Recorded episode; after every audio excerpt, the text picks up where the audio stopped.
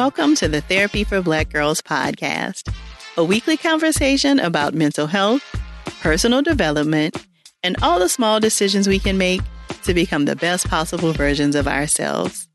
I'm your host, Dr. Joy Harden Bradford, a licensed psychologist in Atlanta, Georgia. For more information or to find a therapist in your area, visit our website at therapyforblackgirls.com. While I hope you love listening to and learning from the podcast, it is not meant to be a substitute for a relationship with a licensed mental health professional.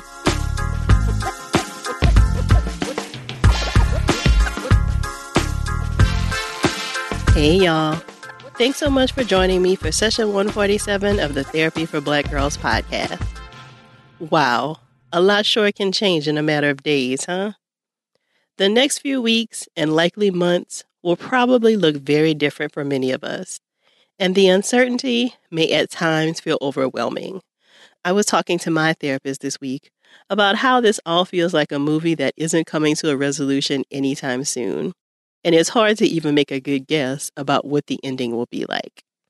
If you're feeling similarly, I want you to know that you're not alone in this. I know I shared a few tips for managing anxiety you were feeling about the coronavirus in session 145, but I wanted to share a few more thoughts this week to perhaps give you some context for how you might be feeling and to share some tips that might help you out. Now more than ever, you want to be paying attention to how much news you're consuming. We're starting to see the first accounts of people sharing their experiences with coronavirus, and we're also starting to hear more about the deaths. It may feel like you need to stay connected to all of this information as a way of protecting or preparing yourself, but I want you to think long and hard about whether this is actually helpful for you or if it's really making your anxiety worse. It might be a good idea if within your circles you all take turns being the one to send out a news blast at the end of the day of information that is absolutely critical for you to know. And otherwise, you completely disengage from any information related to the coronavirus.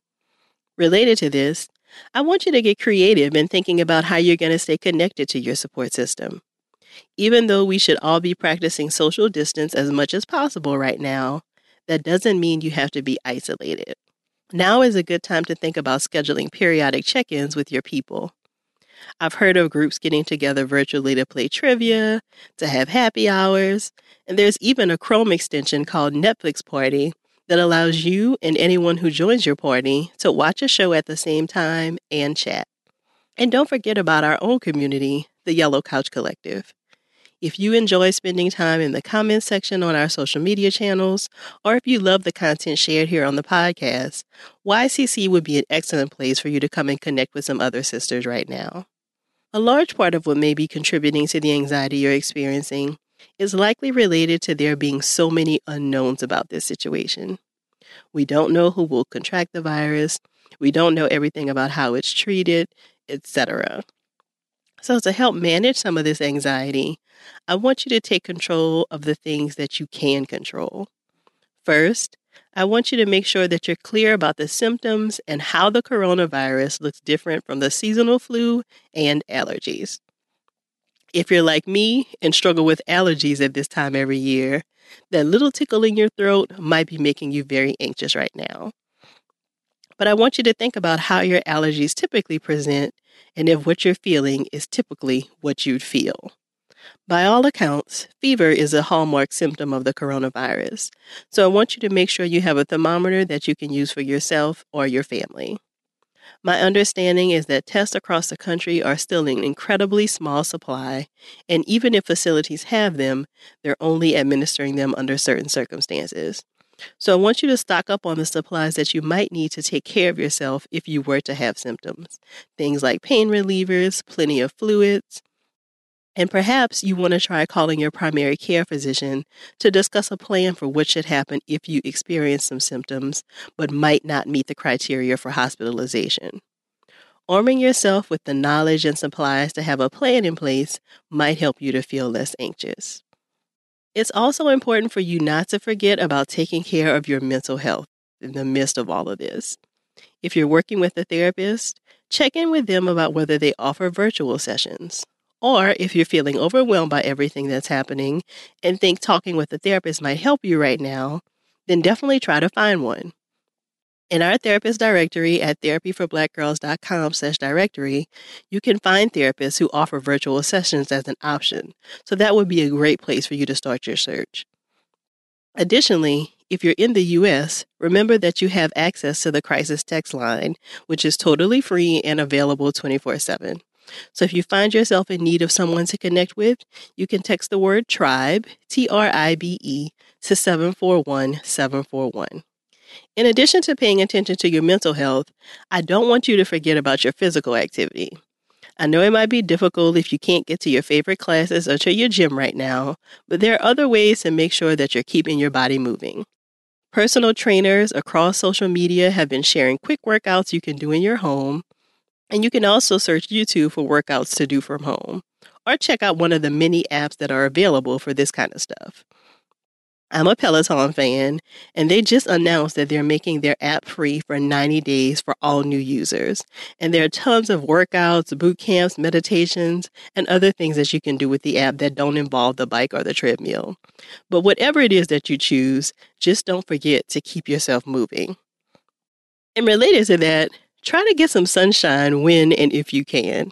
This might mean hanging out in your driveway sitting on your balcony, or just making sure your curtains are open so that the light can hit you. Sunshine is good for us, so try to squeeze it in when you can. As many people are now working from home, I've seen lots of people share schedules and tips for productivity. And while I think that stuff is great and can probably be useful for some people, I also want you to recognize what's actually happening around us we're not just all on an extended break with our good snacks for the next couple of weeks. We're all inside our homes because of a global pandemic that's actually pretty scary. So, if your productivity isn't where it typically is, or you can't throw yourself into all the projects you thought you'd have time to do right now, it's totally okay. And I hope that if you're an employer listening, you'll have some grace with your team and understand that throwing yourself into work is not the answer for everybody. If that feels comforting for you and helps to normalize things for you, then by all means, go for it. But I want you to know that it's okay if you don't feel that way either. Because times are uncertain right now, it may feel difficult to find joy, or you might find yourself feeling guilty for laughing or having joyful experiences right now. But joy is important and necessary right now, so find it where you can. Music artists have been coming together to give concerts from their homes on IG Live. Today, John Legend performed, and I've heard rumors that Miguel might be performing soon as well. You can search the hashtag Together at Home for more information on that. And today, Wednesday the 18th, Debbie Allen is having a dance class on IG Live.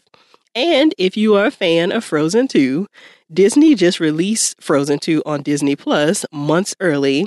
So if you're looking forward to that kind of thing, then you have that as an option as well. Finding joy and having some levity in these kinds of situations is really important. So try to create it or find it when you can. Speaking of Frozen 2, lots of us are home with our kids out of school, and we found ourselves thrust into the position of homeschooling. I've seen some incredibly helpful lesson plans and schedules and resources that parents and teachers have shared. So if you're looking for those, they're definitely out there. I'll share a few in the episode notes. But I also want you to make sure that you're being compassionate with yourself right now. There will likely be a little more screen time than typical. Reruns of Doc McStuffins might dominate your mornings, but it will all be okay. This is an adjustment for all of us, so be gentle and patient with yourself and with your kids. Try to create a schedule, but remain flexible. And finally, I want to offer an opportunity to hold space for any grief that you might be experiencing related to the world not looking like what you expected it to look like right now. Senior years have been canceled, friends are now displaced, celebrations have been postponed, trips are up in the air, it's okay to be sad about these things, even in the face of everything else that's happening. It doesn't mean that you don't understand the gravity of the situation. It means that you're human and fully capable of experiencing a range of emotions. make sure you take the time that you need to process your feelings in a way that feels okay for you. So chime in and let me know how y'all are feeling. How are you doing? Use the hashtag TBG in session so that I can follow the conversation. And don't forget to share this episode either on Twitter or in your IG stories. As we move forward, it's likely that the podcast will go back and forth between covering topics related to what's happening in the world and other things to give you an opportunity to distract for a minute. If there are topics related to how the coronavirus is impacting your mental health that you'd like to hear covered, we've made a form for you to add your suggestions, and you can find it at therapyforblackgirls.com slash CV support. Remember that if you're searching for a therapist, you can search in our directory at therapyforblackgirls.com slash directory. Thank y'all so much for joining me again this week. I'm looking forward to continuing this conversation with you all real soon. Take good care of yourself.